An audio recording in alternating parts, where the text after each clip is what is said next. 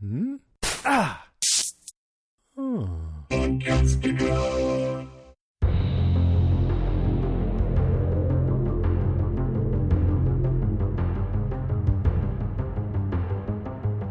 Hey everybody, I'm Rima. And I'm Sean. And this is Strange Indeed, a podcast dedicated to the show Castle Rock. Today we'll be covering the fifth episode from season two of Castle Rock titled The Laughing Place. I really liked this episode, Sean. I what, did, what did you think? Too. So uh, I might have more of a radio voice because I'm recording in a different place. and I kind of feel like I'm holding a mic instead of it being there in front of me, so I feel more like official and fancy.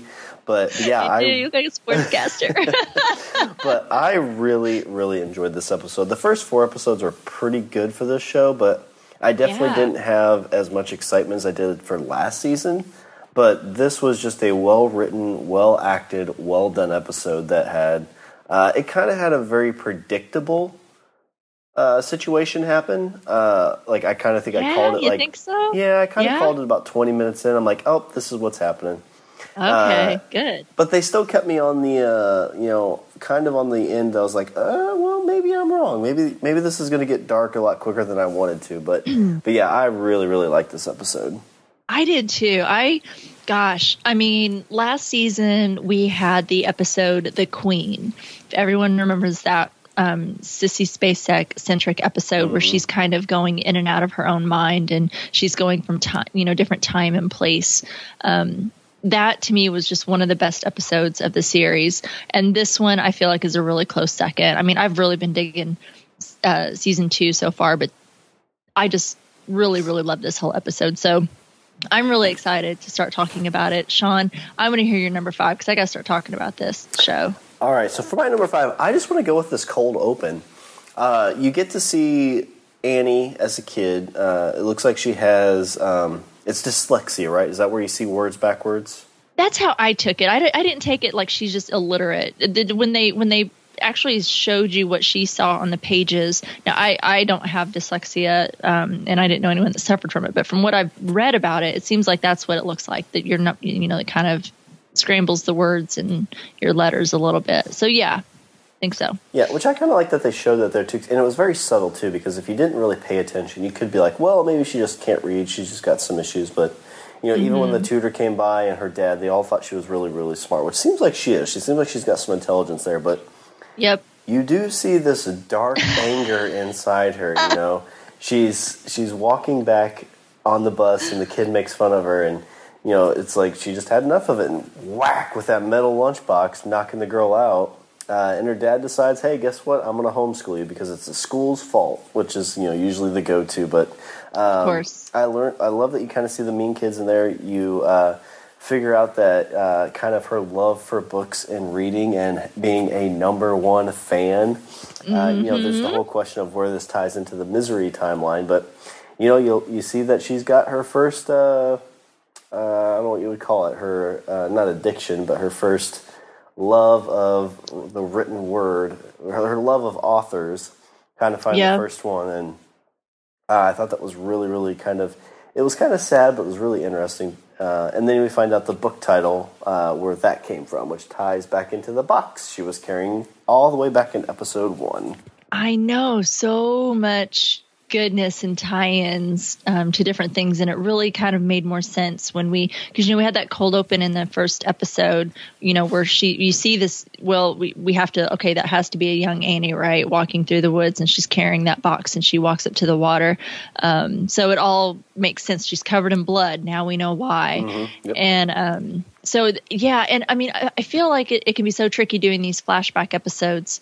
Um, you know, but they did it so well. This origin story that we got, and that actually ties a little bit into uh, my my number five as well. I love everything that you said though about what um, about your number five. That those were really great points. Did you have anything else? Uh, no, I'm excited to see kind of what you have to say for that. I like that. Well, I I thought that it was really super smart of the writers and the showrunners of the show to have Annie's backstory, you know, kind of be based off of this origin around her ability to read um, and understand fiction. Um, I mean, not only for me, it makes sense for her character that she has a talent for telling stories. Um, she can spin a good tale, and we saw that in one of the. I cannot pinpoint the exact episode, but there was a, when she was talking to Joy about the laughing place and what it was.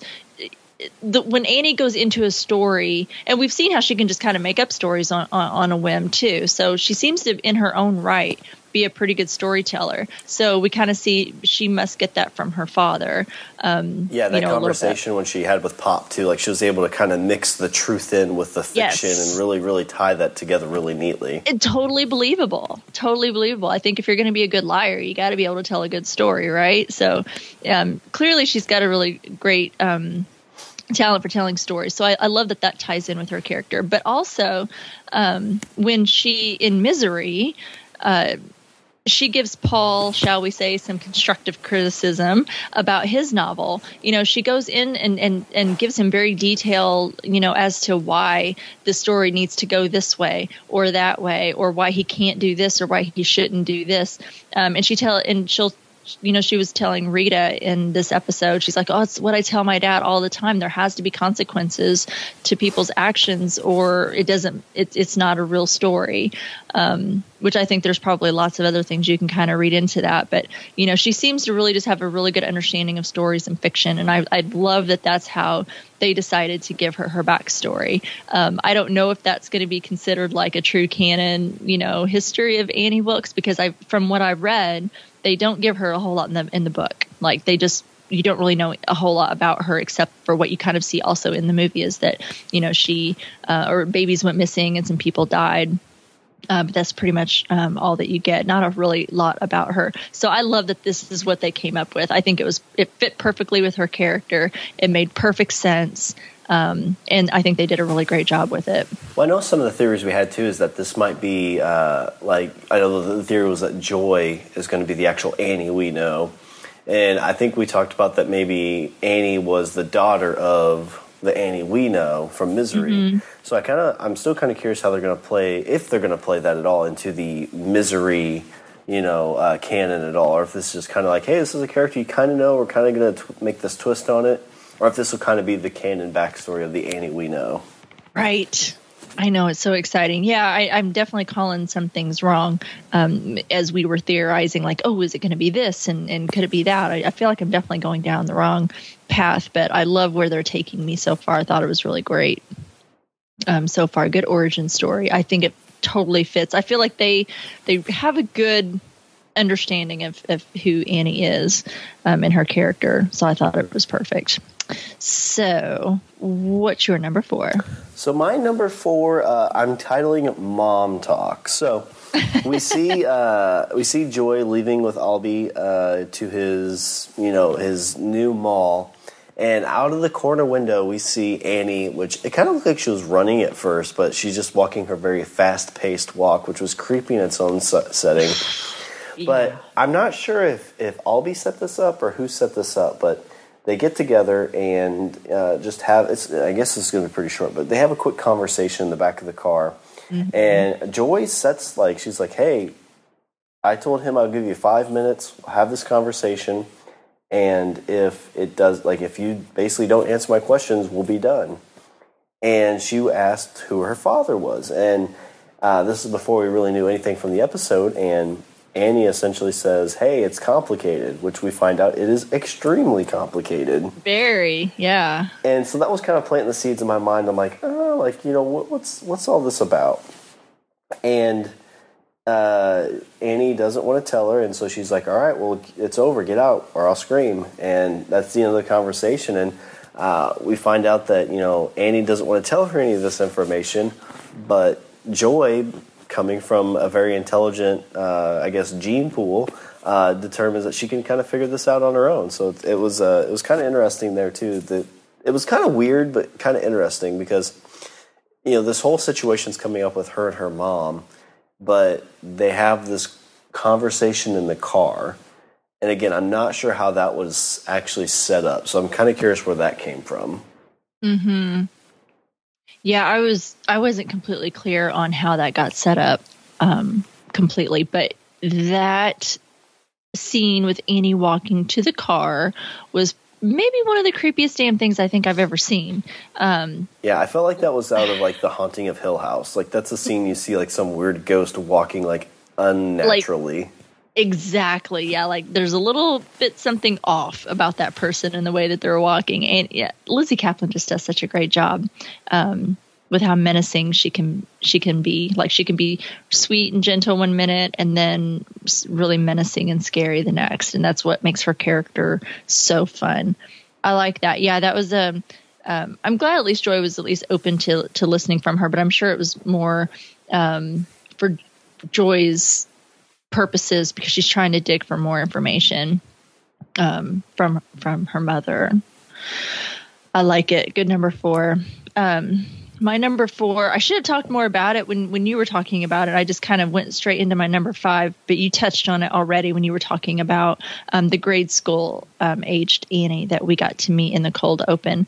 Um, when we were introduced to her, like you mentioned, we under, we realized that she has um, some struggles with reading and she gets bullied and teased by her classmates um, for it, which kids are such assholes. Oh, um, yeah. uh. kids are so mean. It's it's just terrible. Um, and I don't feel bad at all calling kids assholes because, frankly, some kids are just assholes, um, and they can do assholish things. Um, but side note, why was this not addressed by her? I, I know that the teacher shushed all the kids when they were kind of making fun of her, um, but you can tell at least I felt I could tell this was not the first time this happened. Why? And I get that. Yes, Annie should have. You know, this her whacking the kid with the lunchbox should have been addressed. We can't go around whacking people with lunchboxes. But although in this case I'm okay with it, um, you know. But why is no one addressing the fact that these kids are making fun of of their fellow student? You know, I I well, I mean, this was. I mean, I kind of think Annie's about my age. So this would have been like in like ninety two to ninety six. Nineteen ninety four. Yeah, I said it was nineteen ninety four. So yeah, so that was kind of a. I don't. I mean, I think a lot of the bullying campaigns kind of had started, but I don't know if. I mean, there were still a lot of the old school teachers who were just like, okay, I've been dealing with kids for 47 years because all teachers are old. I don't know if all your teachers were old, but not all of them. like, I went to the same school my parents did, and you know, I had my first grade teacher like, well, that was my first grade teacher. And when I was in school, they were old. And that was like 20 years ago. Yeah. So our school had a lot of older teachers kind of there. So I don't know if it's just like not the touchy feely or if it, maybe that was just one situation. And Again, it kind of really emphasizes somebody who uh, is struggling with uh, with a disability and isn't stupid or have anything wrong with them. They just need a, a little bit of extra help and unfortunately right. they're not getting it and the kids are making it worse. Right. Well i mean i get i guess different personalities and different teachers but i don't know it just seems like an assholeish kind of thing. I know if if if i'm a teacher and i'm not and teachers do an amazing job but um i just feel like you know if if and then why didn't the teacher recognize that she's struggling? Why isn't someone going hey we feel Annie is probably not up to the level that she needs to be, or we recognize that she's struggling. Maybe she has a learning disability. I mean, we're not in the Stone Ages. It was 1994. Um, I feel like those things were still being recognized. If, if a child has a learning disability, they should have picked up on it by now, especially if they're reading out loud in class. And you can tell that, that they're struggling. The teacher just seemed to brush it off. Um, why has no one addressed it and, and then said, hey, you know, Mr. and Mrs. Wilkes, we'll get your daughter, a, you know, a tutor or an assistant or someone to help her. And, and I mean, they have programs for kids who have dyslexia. It was just, it was just aggravating me that it came to that. And then, you know, anyway, um, so that wasn't addressed. And like I said, probably makes me, makes me a little bit of an asshole. And like I said, I'm okay with it is on the school bus when Annie does, does get confronted by that little girl, the one that was kind of teasing her and giving her a hard time in the class. Um, and when that girl gets in her face and says, you know, do you know what this says? And she just looks at it and goes, "Ouch, my face!" and whack with this with the lunchbox. Sometimes bullies get what's coming to them. Oh yeah, you know, sure. and and I was okay with that. I'm not all about violence or anything like that. But that girl, I feel like needed a pop in the face um, for being so terrible to her. And yeah, I mean, the question there is like, do you think that girl made fun of Annie ever again? Probably not. Probably not. You know what? Sometimes you gotta, you know, bullies need to get what's coming to them. You need to punch a bully, and when you do, they typically will leave you the hell alone. Um, but I thought one, it was a really great burn by Annie when when she Yeah. ouch my face and then whacks over the skull box. Two, and one other thing that makes the scene really um, interesting is the coldness from Annie after she does it. Oh, like yeah. she just whacked the girl with, with with it, and you can see the blood. Did you see the like the little blood Yeah, on her. It was Yeah, the old just- school like zombie like on the mirror thing. Yeah. And it was like you're already getting this glimpse of this little bit of darkness um, at such a young age. And that was just like, wow. I mean, first it was like, yeah, whack that girl upside the head. And then it was like when she, her just this cold reaction from her, I was just like, oh, you know, she's not crying. She's not, I mean, she's not laughing or smiling, but she's just like, Just like no, um, what would they say? Like she showed, uh, not well, they kind of. It's like some basically uh, neurological kind of thing, not narcissism, but uh, I think it was kind of like what Dexter has, where like you feel no emotions. oh, yeah, oh, Dexter. So good. Yeah, great Um, show.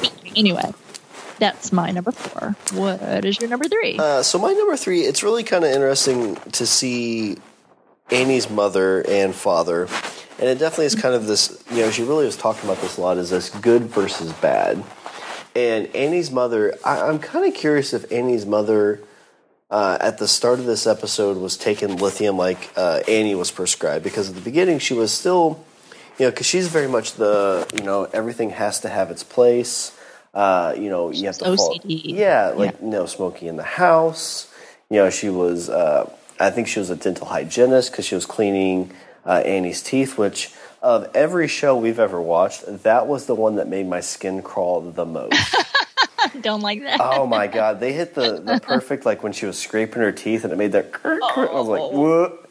And then she was like Nope. flossing her teeth, and I'm like, uh, like I have a huge fear of the dentist. Side story, like I was like in eighth grade, and they were trying to X-ray my teeth, and the dental hygienist was an evil woman, and she couldn't get under my tongue, so she pushed the plastic really hard under my tongue. You know the little piece that keeps your tongue attached. Slice that and cut it. and so I was like No bleeding wonder. and crying. Oh yeah, like I have a huge fear of that now. oh uh, man. And I mean, like you're in eighth grade, and I'm like, I don't want to cry. I want to be a big boy. Like, but that hurts and it's scary. Oh Uh, so no, yeah. that had to hurt like a bitch. Oh, it did. Uh, but seeing that was like, ugh, like made my skin crawl. But you kind of see like the progression of Annie's mom really Mm-hmm. kind of start. And again, it was you know Annie's dad, as we learned, was doing some things that was inappropriate. Um, Mm-hmm. We s- see that their relationship really was not that strong at all. Uh, they were not there for each other whatsoever. But her mom really instilled in her this very black and white. You know, there is good, there is bad, there's no in between.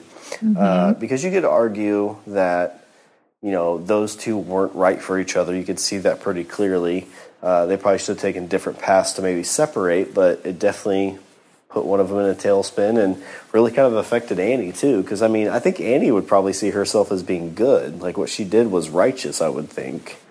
Oh, Um, I think that's a, a key point of her character is, and that's why it's hard to hate her. I mean, she she does do some bad things for sure, and um, she does that doesn't give her a pass. But she truly believes what she does what she does is the right thing. So that's why it's hard Oh, to yeah. really hate her. She's trying to do the right thing, and that's what she believes. But I think that's really hammering here, like a very much a good versus bad. Um, so that's kind of my number three. Is we're, I mean, we've kind of seen that already throughout the uh, season, but you really kind of see where that came from. And I think after her mother uh, decided to, which is another theme in Castle Rock, driving into water, yep. you know, kind of really instilling her the good and bad. I like it. Um, well, that's a really good, great segue because that's going to lead pretty good into my number three. But I'm I'm going to kind of separate them out and, and talk specifically about um, her father. So based on, and I mean, we didn't know. So we know now from the flashbacks that Annie was having of the guy in the hat with the blood on his face. You know, we were like, who the hell's this guy? You know, um, is this the guy that's chasing them? Is he even alive? Is she hallucinating? And what the hell's going on? Now we know that was her father. So just now that I was able to connect those dots, I was like, oh, her dad's going to be an asshole in this episode, right? Because that's how we kind of are at least the feelings I was getting is, you know, that this is someone she's scared of or someone that's done her wrong um, in in her life. So I fully expected going into this episode that Annie's father was going to be the harsh or strict one, but they totally twisted it on me, um, and it turned out, and he actually turned out, I think, to be a fairly decent person. Oh yeah, I agree. He- heavily flawed. Don't get me oh, wrong. For sure. Very I mean, heavily flawed. Of like characters we see in shows, he was mu- he was very much like a very realistic character. Like Absolutely. You know, he didn't want to see the flaws in his daughter. He loved his daughter. Mm-hmm. He tried to, you know, make something of himself and you know, he wanted his daughter to be a part of it and they, they did really well together. You know, the, the collaboration yep. they did was great. Um, you know, unfortunately he was probably with the wrong person and his wife, Annie's mom, but um, and vice versa. I don't think she probably should have been with him. I think she probably could have been happy with somebody else. But very yep, much, a, yeah, very much like a broken mm-hmm. home type story that I think a lot of people can relate to. Oh, absolutely. Yeah, he. I, I felt like he was a fairly decent person. You could tell very clearly he he cared very much for Annie. You could see that you know beautiful strong bond that they had you know from the time when she was really little and you know how he was trying to make her feel better and like you know it, you know there's nothing wrong with you. It's the kids and you know we're going to make you better and you're going to be fine. Um, so he really i believe had his had his daughter's best interests at heart. He was a very flawed person and he was not what i expected at all.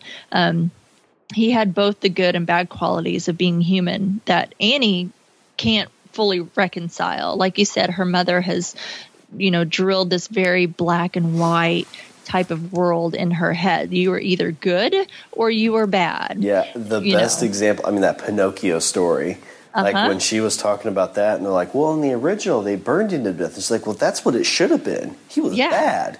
Like he, he doesn't deserve redemption. Yeah, he should have died. like, holy shit! Don't cross Annie. I, I, was like, I know she said that when they were talking about Pinocchio, and she she's like, well, what do you think should have happened? She's like, he should have died. And I was like, oh shit! And she, he was. I mean, it's not good to be a liar, but you know, do you deserve to die because you're a liar? Um, and I'm Which sure that's funny because she's definitely had a lot of lying in the last, you know, few years that uh, again, she's probably judging as being the good, but you know, she's lied to get stuff for her health. She's lied, you know, what their names are as they've been traveling. Yeah. Does she even actually have a nursing degree? Like, you know, those she, are questions to ask. She lied to Joy um, about, you know, her past and what's, you know, where they're really from and who her father. Well, I lied by omission. I, she hasn't really told her, but you know she is. So she hasn't outwardly lied, but she's lied by omission by withholding that information from her. Um, but yeah, and and I remember oh the episode when uh, she had Annie tied up and she was telling she she was really angry with Annie um, because she's like you lied to me. She's like you told me that lying to someone that you love is the worst thing that you could ever do, and it's like ah now we know where that comes from if that's what she's tell what she's told joy and all that's coming back on her now. Because you can see through through this story that we've learned how her father lied to her um, you know by not telling her the truth about him and rita. Um, i think her mother kind of lied to her a little bit too um, by not telling her but I don't know. I'm guessing she had her reasons for that, but I, I, I, you can just tell that he really cared for Annie um, the way that he tried to help her with her reading.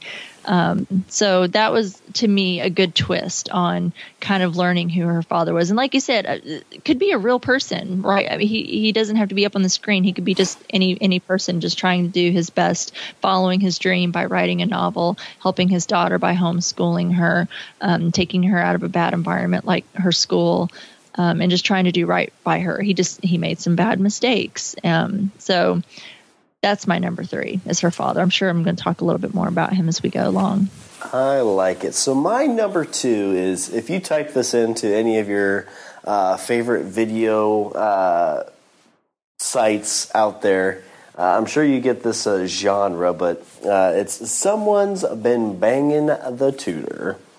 so uh, as we see this going on, it, it was. I think this was really, really well done though because what you see is you see this progression of you know Annie and the tutor getting together, And you could see right from the bat that they're, I think the mom is the one who set this up. And you see very combativeness with the tutor and the mom right at the beginning, right? The mom comes up, says, This is your tutor, this is going to help you. And, and the tutor quickly is like, Hey, can, can Annie and I be alone? And very much kind of like puts like the mom kind of out of the picture. Is like, listen, I know what I'm doing. I want to take care of this. And unfortunately, uh, you know, with the struggling relationship that Annie's mom and dad had, you know, I'm sure that the tutor and him probably had just some, you know, communication and discussions. And what we mm-hmm. find out with, you know, I, I kind of like there was, I think once you saw that the tutor was pregnant uh, in the one scene, I was like, uh, yep. yeah, I'm guessing, I'm guessing, uh, that's that's your dad's, that's your new half sister Mm-hmm. And it was not too much after that. I think when she's like, uh, I don't know if she asked if she could hold him, hold her at that point, like, or just like when to put her hand on her belly or what it was. But um, that's when I wrote down uh, pretty early in the episode. I'm like, that's Joy. Uh, yep. That's so Annie doesn't actually have a daughter. Joy is her half sister. Yep. Uh, so it's definitely, I think it's a good twist. It's a twist I didn't think of until this episode. So pre this episode, I was pretty confident that Joy was Annie's daughter, but you know, this episode clearly laid it out that it's not, but it was definitely a good twist. It's a twist that I didn't see coming. Because yeah. we, we go back to the very first episode, and what we see is we see that Annie's coming out with a box and something's moving in the box. And this is kind of going back to the first episode, but you know, when I first saw that, I'm thinking it's Stephen King. What is it? Is it an alien? Is it some demon? What is it? And it's a baby. Yep. And so, like you know, you see kind of same thing. Yeah. So you see the, you see the ravening angel on the box, and like you're like, okay, well, is this some kind of project? Like, what is it?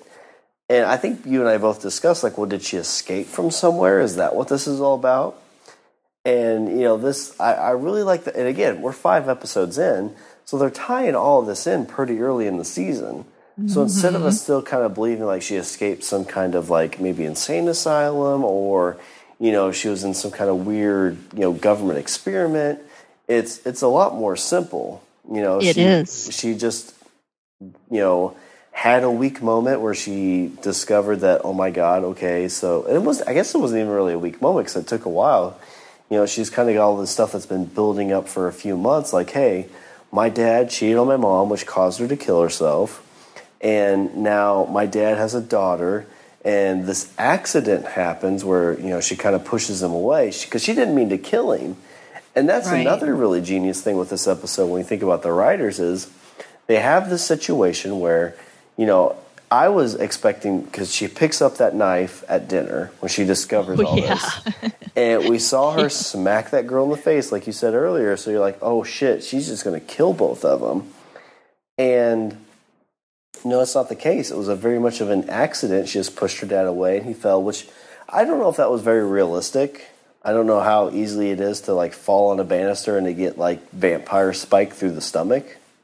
Yeah. I mean, good d- good callback though of this vampire staking yeah, in Salem's Lot, and um, yeah, I don't know about that either. Um,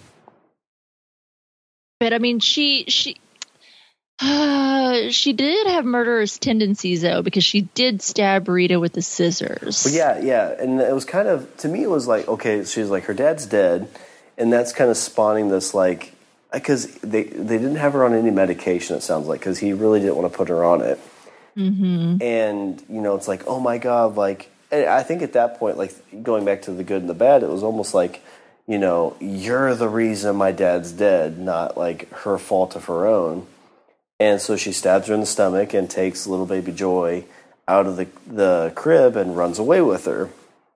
Which at this point, we're led to suspect that both the dad and the tutor are now dead. Mm-hmm. And, uh, but yeah, it all just kind of ties back to the fact that, you know, uh, someone's banging the, the tutor.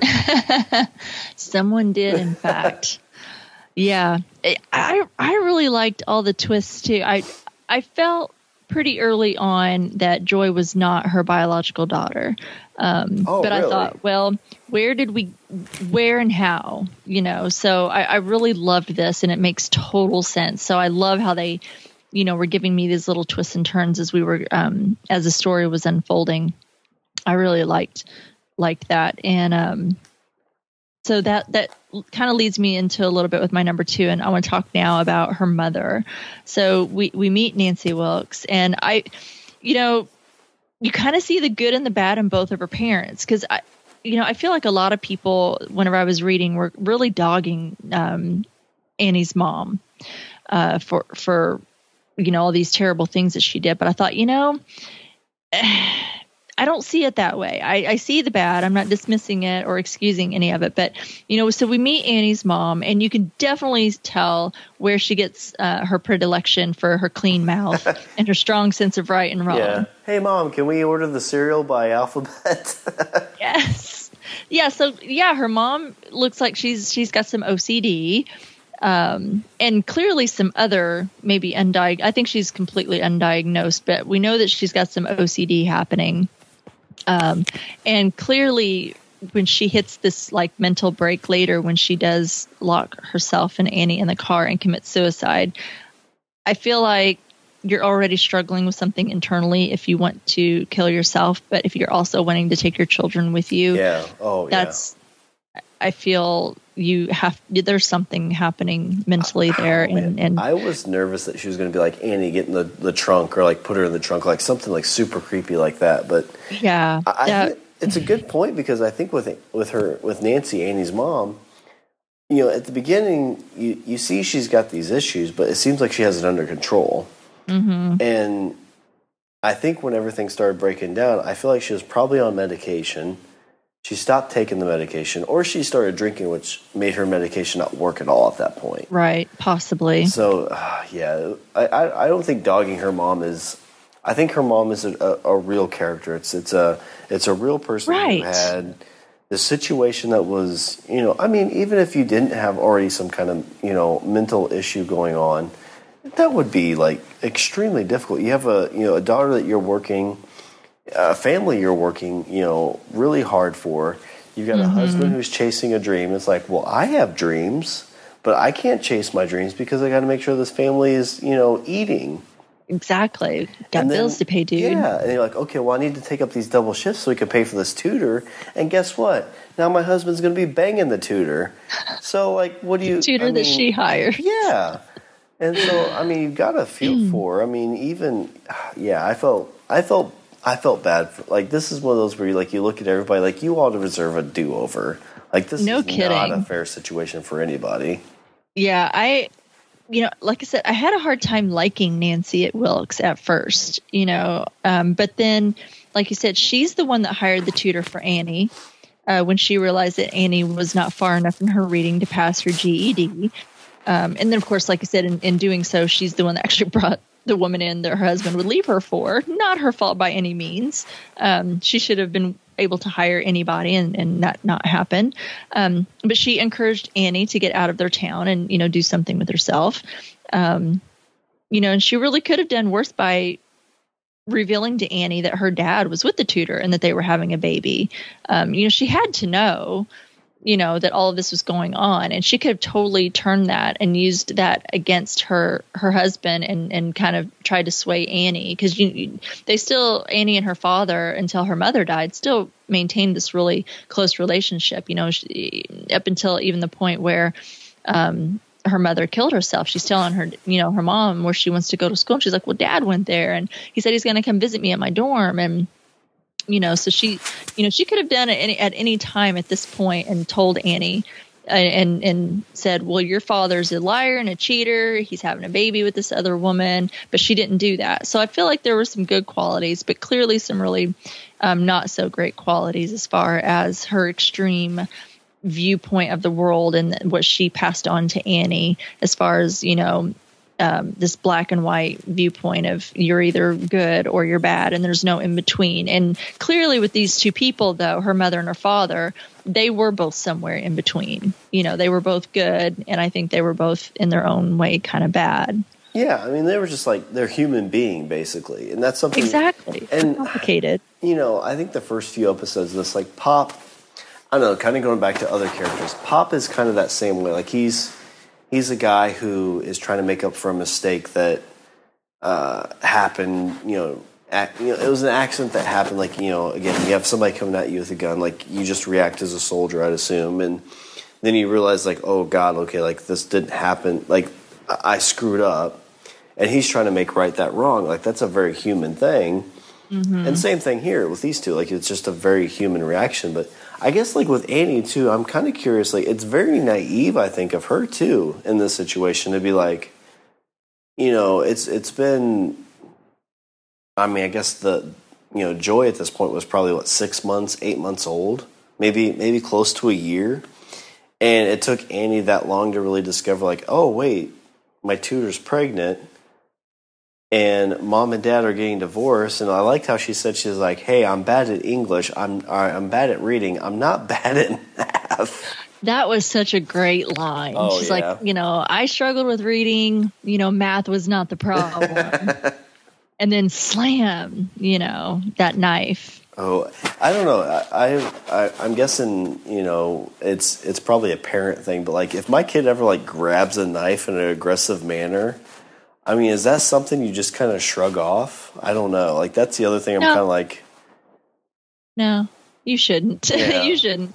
But I mean, she was with her father, and her. It's like you said earlier in the episode. Her father kind of just glazed over uh, Annie's issues and flaws. You know, he did not want her um, on any type of medication um, for anything. He must have been diagnosed with something because he was telling Rita, he goes, "How would I have been able to write my novel if I was still on my lithium?" So he was on lithium. okay i missed that because i wasn't sure if he said if he was talking about him or her I'm. I think he was talking about himself. Um, Okay.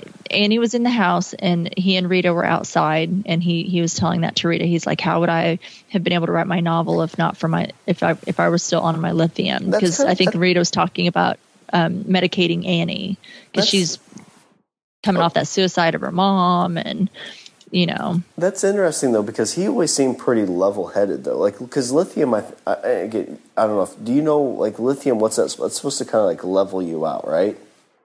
From my very limited knowledge, so don't anyone please at me for my lack of knowledge. I'm admitting that. Um, but what little I do know, I, I do know that some folks um, for bipolar disorder can be um, prescribed lithium to help kind of balance out those highs and those lows.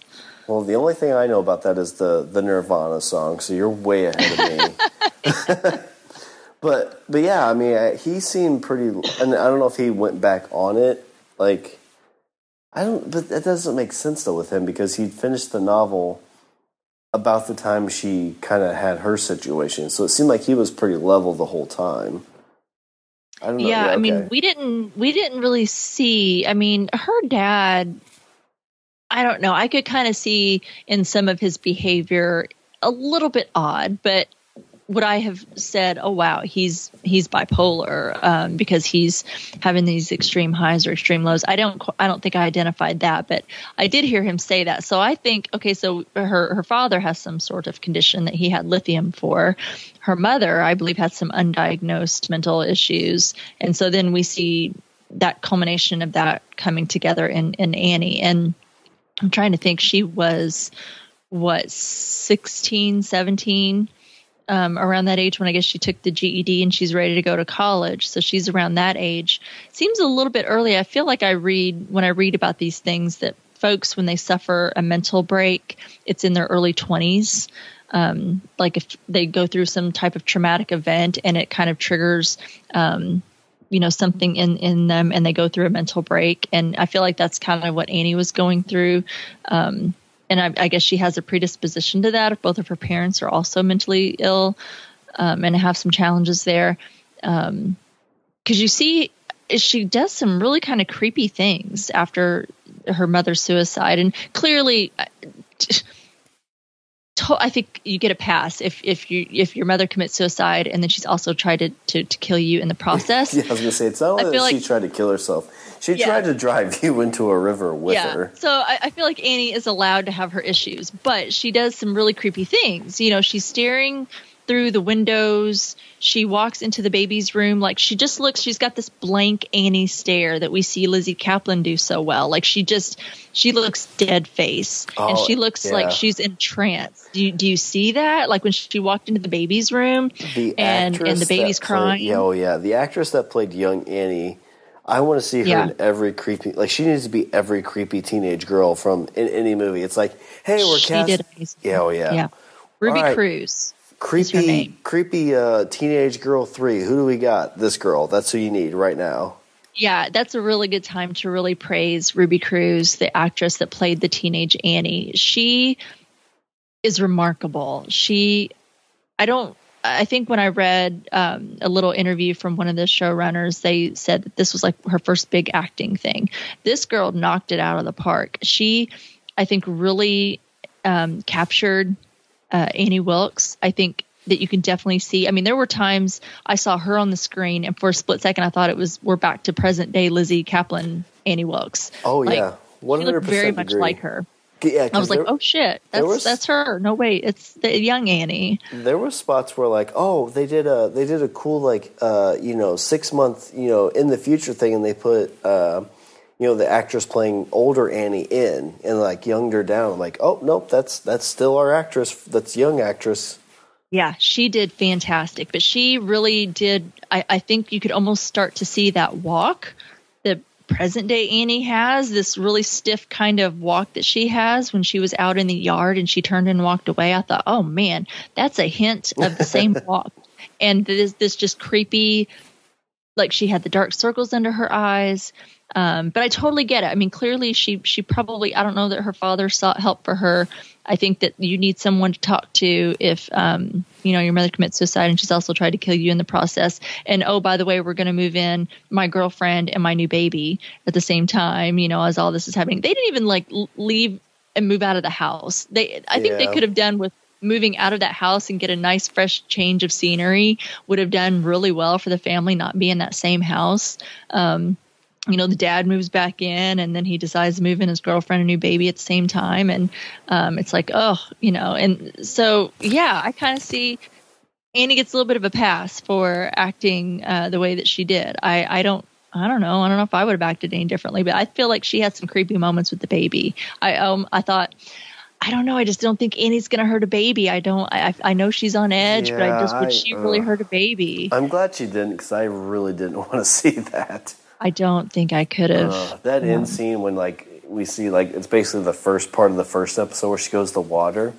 I'm like, oh, that's Baby Joy, and she gets to the water and like starts lowering her down. I'm like, oh, please be Baby Joy, please be Baby Joy, because I did not want to see uh, what they Yeah. were kind of insinuating was about to happen.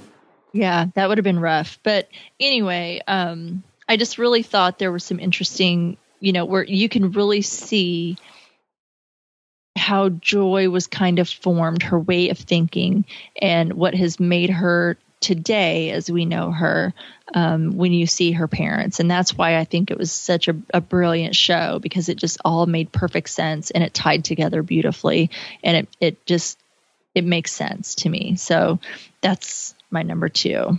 Um, what is your number one? I'm excited to talk about our number one. Uh, so my number one is Who's Your Mom? uh, so uh, we, uh, I think, pretty clearly can say that uh, Annie is not Joy's mom. Yep. And we find out that the tutor is actually Annie's mom. Uh, what was her name? Rita.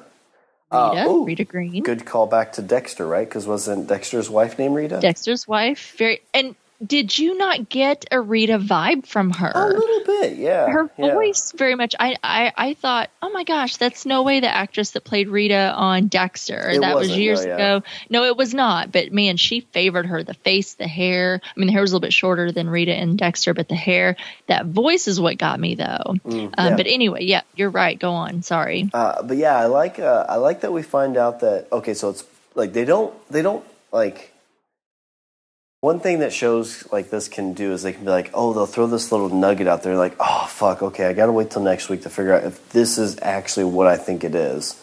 But Castle Rock is like, nope. So Joy is Rita's daughter, and Annie is her s- half sister, acting like her mom.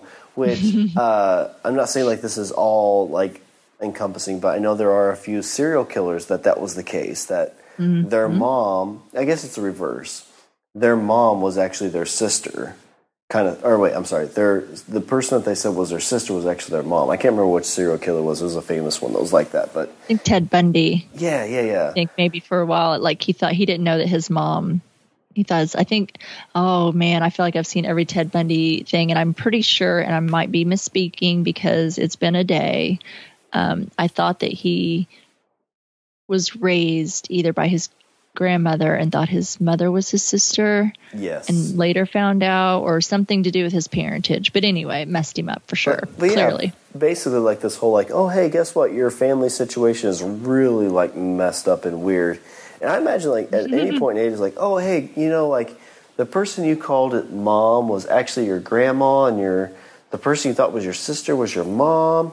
And hers is the reverse. It's like, oh yeah, you know, the person you thought was your mom is actually your sister, and she kidnapped you and killed your dad and tried to kill your mom. It's like that would that would just mess anybody up Oh but- hell yeah! but you know the the twist that I like that they did in this is when when you saw all this happening, like okay, so Annie killed her dad, which it was an accident.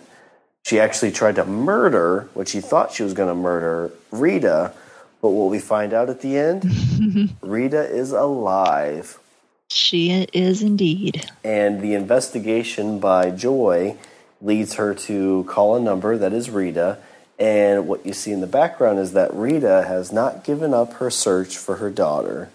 Right. And I am. This makes me hate Annie a lot and love Rita even more because this is going to be a situation where you're going to see Rita show up, hopefully, uh, because that's kind of that like mother bear situation. Like I know Oh, Annie's yeah. kind of been the mom and probably has some of that mothery bear kind of feelings just by you know raising her, but. Uh, that's the uh, the battle that I think is going to be very very interesting. I think it's going to be an interesting showdown uh, for sure. I'm because I got a feeling she's going to show up. Um, she's, I mean, clearly, like you said, she's been on the hunt looking for them. Like she's been on their trail. I'm sure she's several steps behind, um, and that's why they keep moving. Um, and I, I have a feeling Annie knows that, and that's why they keep moving. Yeah, and uh, that's funny. I didn't think about that till just now, but uh, Annie's always been concerned like if we stop or if we do all this stuff, like we're going to get found and you're going to get taken away. Well, it's kind of different now because the first four episodes you're like, oh my god, who's coming after him? It's got to be a bad guy. Yeah, you think it's bad? Yeah. No, no, no. It's her actual mother is trying to take her away. Her mother is trying to basically save her from this situation. Which makes it interesting because if Annie thinks that she killed Rita, why would she feel the need to keep running? I'm guessing she doesn't know that she, or she does. She knows that Rita's alive. She has to know that Rita's alive, right? Because she's the person that at least knows how to work the internet. She's looked at all this stuff. She would have to know that Rita. There's no been no like, um, you know, Like there's an active search or happening Yeah, or yeah. something. Um, so she is on the run from Rita, not on the run from her dad. Or maybe if she read, like if she's been keeping up with stories um, and newspaper clippings, because we see in, in Misery that she keeps all of these newspaper clippings. She follows the news on all of these events that she's involved with. So if she's wanted for a murder or an assault, um, like we saw um oh i think we saw like the wanted poster or whatever that she was or maybe that's something that ace uh, found um before he died and came back um so if she was following that story after they left town and after she ran with joy um, and then she realizes oh Rita didn't die. She survived, but of course she still stabbed her, so she's wanted for that. So maybe just following stories like as Annie is prone to do, at least her character, and following along with that, maybe that's how she knows. I was just curious. I thought, how does she know to keep moving like that? How does she even know that they can't, you know, just settle? One thing I hope they don't do is I hope they don't make us sympathetic towards Annie at all. Mm-hmm. And I say that because like this episode really reminded me. There was this uh, made for TV series. I don't know if you would if you remember it, but it was called "I Know My First Name Is Steven.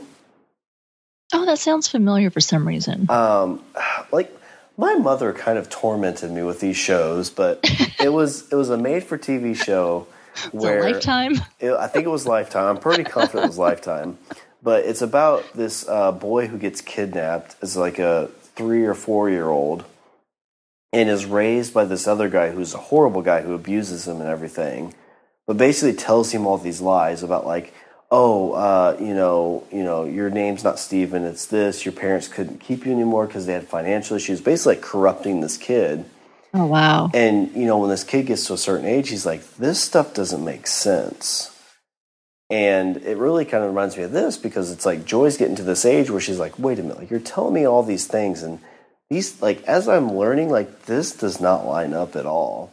Mm-hmm. Um, but like I don't want them to to make Annie to be a sympathetic character in a sense of like I mean there are some things, but she's you know when you think of good and bad, she's bad. Like you know she's kidnapped this person, try she to. She thinks murder. she's good. Yeah, uh, and and the My Name Is Steven uh, TV show, the dude that kidnapped the boy was an evil person and deserves to die. You know, a thousand deaths. Um, Annie, I don't know if you would say that or not, but uh, it's, uh, it's it's it's just very interesting for sure.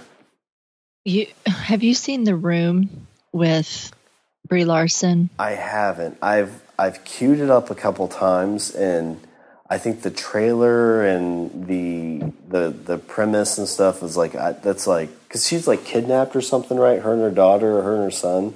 Mm-hmm. Yeah, like that's just that's uh, I don't like that stuff. That's not. That's yeah. not my spoiler alert. Um, yeah, it's it's a rough it's a rough movie. My I, I had to kind of be in a special mental space to watch it, and my daughter harassed the shit out of me to to to watch it. She's like, "Have you watched this yet? Have you watched this yet?"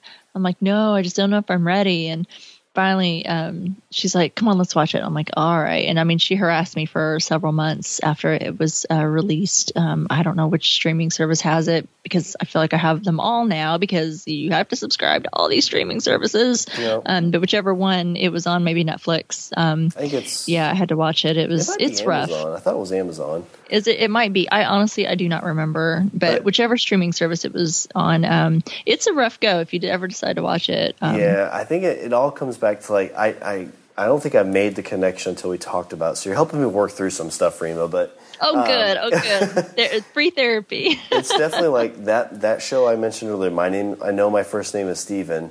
Kind of, I think that's when I read the room. Like those kind of like oh, like that. Just like the thought of being kidnapped and manipulated and stuff like that is just like like the worst of humanity. And I just uh, I just can't really. And that's what this kind of reminds me of a little bit Yeah. too. Which Well, and that's that's a really good segue into my number one as well, and just go ahead and talk about it. And that's Joy. And I, I, I really find it interesting that Annie tells Joy that her dad is a bad man and he's the one that's out to get them. But when she describes her own father to Joy, she talks about what a good man he is, and you know, hey, they don't make him like him anymore. Um, you know, and she goes on and on about what a great father he was and that he was a searcher, not a settler. Um, but then when she talks about the bad man that's coming after um, after them and, and after Joy, he's a really bad man. Well, they're the same man. And it's so interesting because it's like this is Annie's way of seeing both sides of her father and you know the good and the bad which is something she can't typically do. Yeah. She can't see she only sees either you're bad or that you're good. And she's I don't know if she was she's somehow able to separate like you know even though their father is the same person the person her father that she knew and remembered was a great man and she talks about with him in, in very high regard. But the same man who's also joy's father um, and how she knew him he was a bad man and he was terrible. And i just i find that really interesting that somehow she's making that make sense in her head. It's like she's kind of displaced him as two different people um, even though for for them it's the same father. So um and i think it's just really interesting that joy the way that she's been raised and formed as annie's daughter and and how annie's imprinted on her the same as annie's own parents and her mother you can see very strong influences you know with her mother and her way of thinking and the way that she speaks um and how she kind of you know she she lashed on more to how her mother was because she was very much attached to her dad. You could tell very much she was a daddy's girl. She very much identified with her free thinking free spirited father more than what she did her mother. But then whenever her mother um, committed suicide and she you know was finding out these things about her dad and that you know he um, had this baby with rita and had lied to her and um, then she saw him as bad. She then identif- seems to have identified with her mother. Um, and then to see how she's imprinted on joy and how this has formed who who joy is. And now she's finding out these you know truths about who she really is. I think it's going to be really interesting moving forward to kind of see how joy evolves or or or basically what happens to her moving forward. Because i feel like she's there's all these other uh, annie's very interesting character. And i feel like she is a main character but i feel like so much is, of this is through joy's eyes. We're we're seeing annie through joy's eyes. We're seeing joy's perspective and what's going on. And um so i'm really interested to see how that's going to play out moving forward. Um you know, because of how she's been raised and kind of, um, and we saw some of that when she was talking with Nadia in the hospital, right? When she's like, you know, who cleans your teeth? She's like, oh, my mom cleans my teeth. Her mom did it for her. And, um, you know, talking about how we have to move around a lot because mom has to go work on all these different hospitals to maintain her nursing license. You know, so it's just really interesting how I think it, this is going to play out moving forward. And that's what I'm excited to see. I like it. Uh, I think we covered all my notes. So, what do you have for Good. some notes? I only have a few because we did talk about some as well. So one of them, when her, uh, Annie and her father are playing tetherball in the backyard, uh, Annie whacks it really hard, goes over her father's head, and he yells, "My daughter is killing me." Foreshadowing.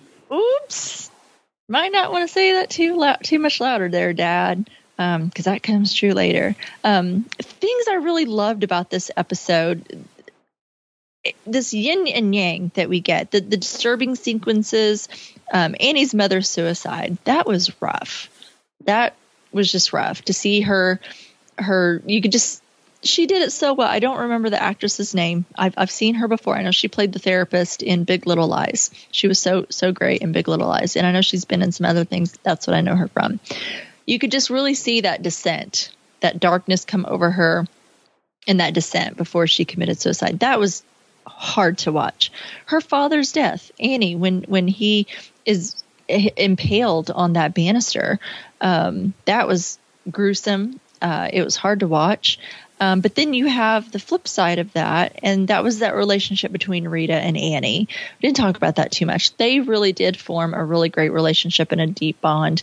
Um, it was really lovely to see how Annie was um, able to connect with Rita and vice versa, and that relationship uh, as uh, Rita was teaching her uh, to read and helping her through GED. I thought that was really nice. It was a, a fun side of Annie that we didn't get to you know really see. And she was kind of free you know um definitely but you know now she's so rigid in her thinking you don't get to see her be very playful and natural. And she really was in this episode and that was really nice.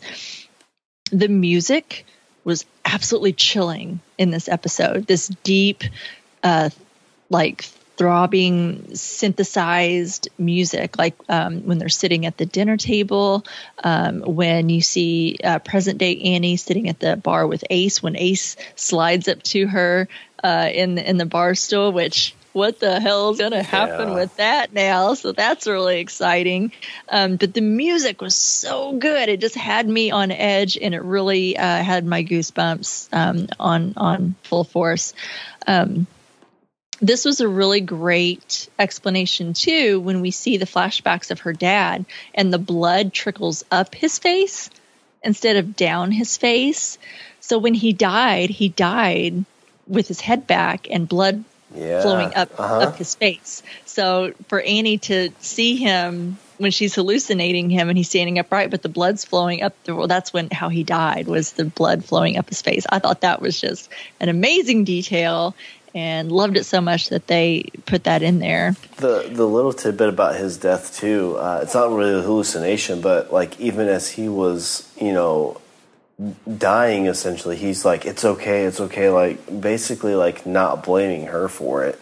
Yes, that's another my note. Whenever he's, you know, that was heartbreaking. It was Oh, so yeah. hard. I mean, one, it was hard to see because it was a pretty gruesome death. The blood, um, you know, her dad's all splayed out, and how she, then she she's trying to like get him off, like trying to maybe like lift him off of that, and the whole time he's telling her it's okay, it's okay. Um, that uh, that was bringing me to tears. I was just devastated for for all of them. I thought, my God, what what a terrible accident that's happened, and how this is really going to form um, Annie. Um, the river you mentioned how when she had joy there at the river there at the end which was the beginning of the cold open for us in episode one and the end of this one um, i thought oh shit she's going to drown herself in that baby she's going to do what her mother did I was. And she's- ugh. I was like, "Oh no, this can't. This cannot be happening." And we're pretty sure that it's probably not going to happen because we're pretty confident that is Joy, of course. Well, even when like the baby starts laughing at her, Mm-hmm. like I was like, okay, like is she seeing like the the humanity here? And I'm like, oh god, please don't like that would be even creepier. She's like, oh, you're laughing, drown. You're like, oh, I know. I was like, "Oh wow!" But it, instead of taking that same route that her mother did, this river was like a rebirth for her. It's like she was like reborn. Um, that's what it kind of represented uh, for me in this. So um, let's see a few. So then Easter eggs. Um, you mentioned already this was so amazing, such a great bridge from this show to the movie, and that's my number one fan. Uh, the phrase that was the tagline for the movie Misery, thanks to Kathy Bates' chilling delivery. Um, like I said, bridges the series to the movie. And then a few, there, there were not a whole lot of actual Easter eggs, a few others, um, callbacks, what, or not callbacks, sorry, more of uh, same but different. And that's, you mentioned the plunge into the river. We had her mother driving off into the river in her car. Um, killing herself. We know that happened also in season one with the warden. Um, the actress that played Rita, she was also um, an actress. She played a character named Sadie in eleven twenty two sixty three. nice. Yep.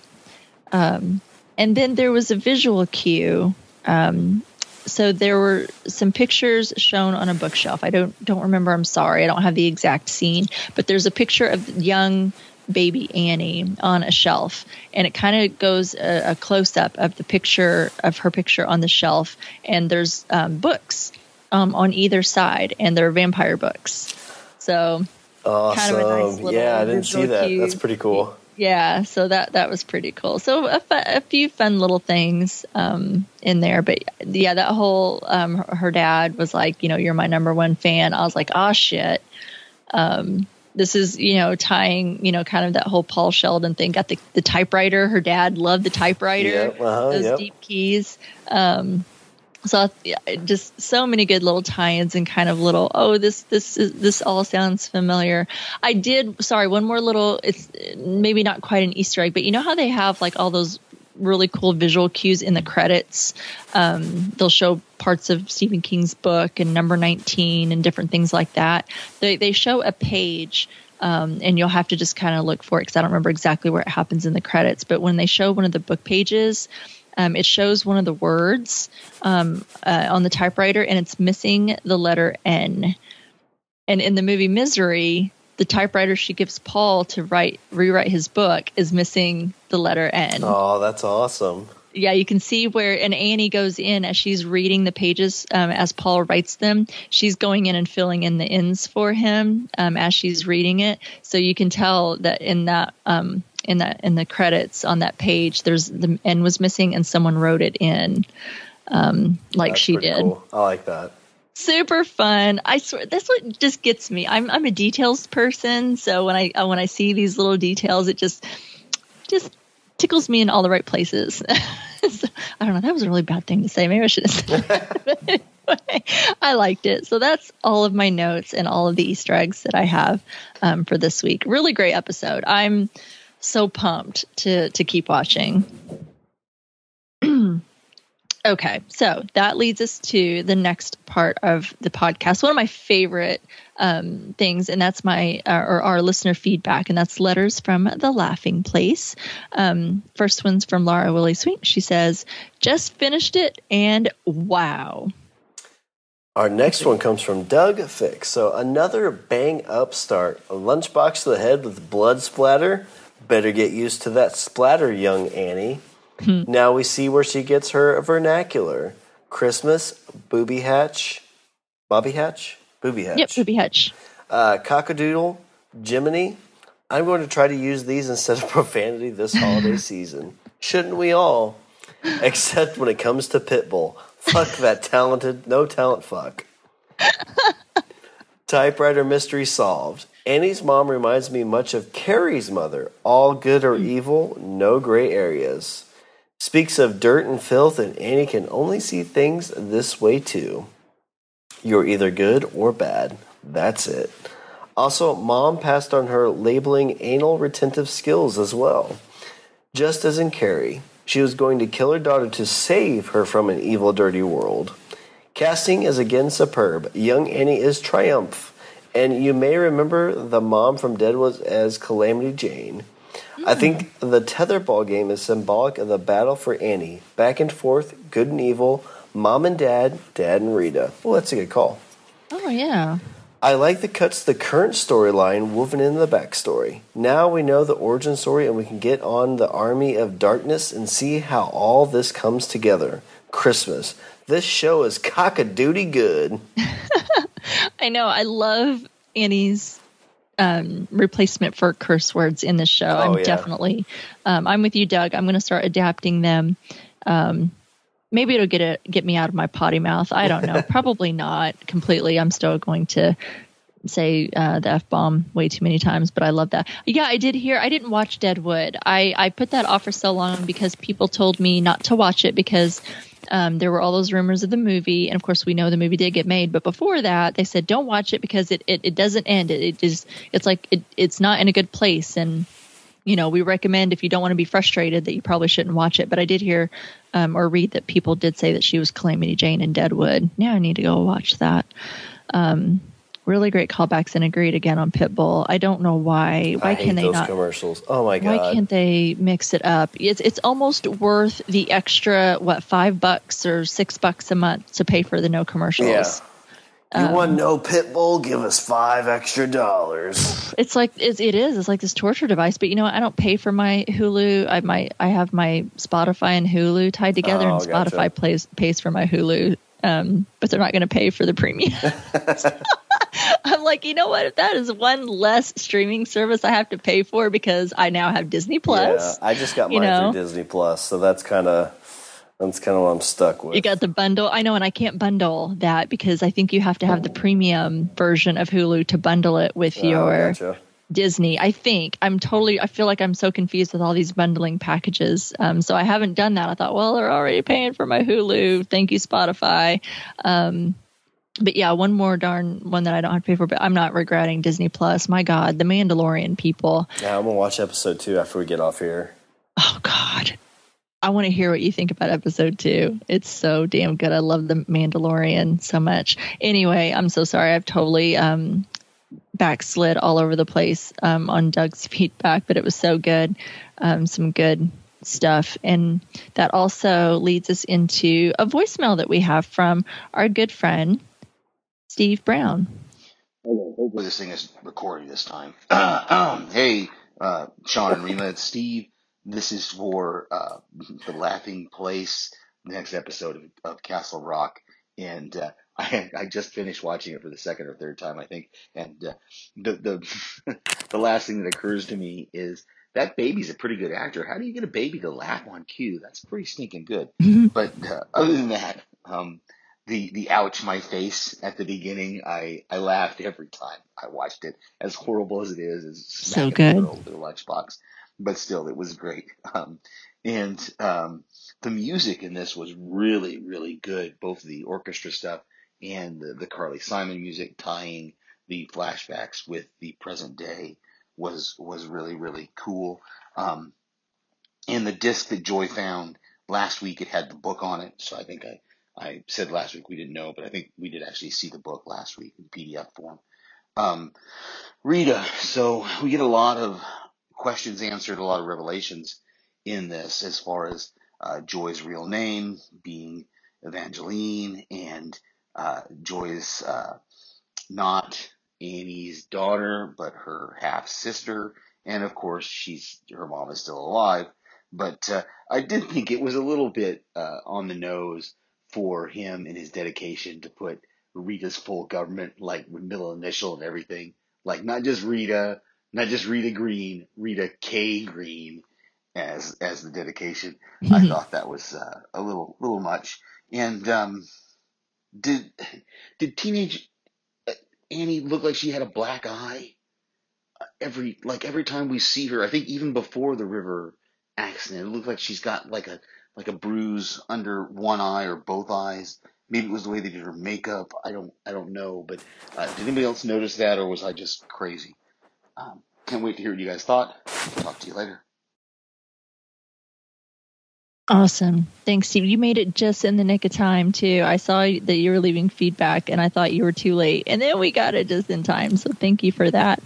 Um, so I think I noticed how dark I, Annie's eyes were, but it, to, to me, it was more noticeable after her mother committed suicide. Yeah, I kind of started to notice that too. It's almost just more like lack of sleep, right? You know, depression. She's probably not she's probably not sleeping, probably not eating, taking care yeah. of herself.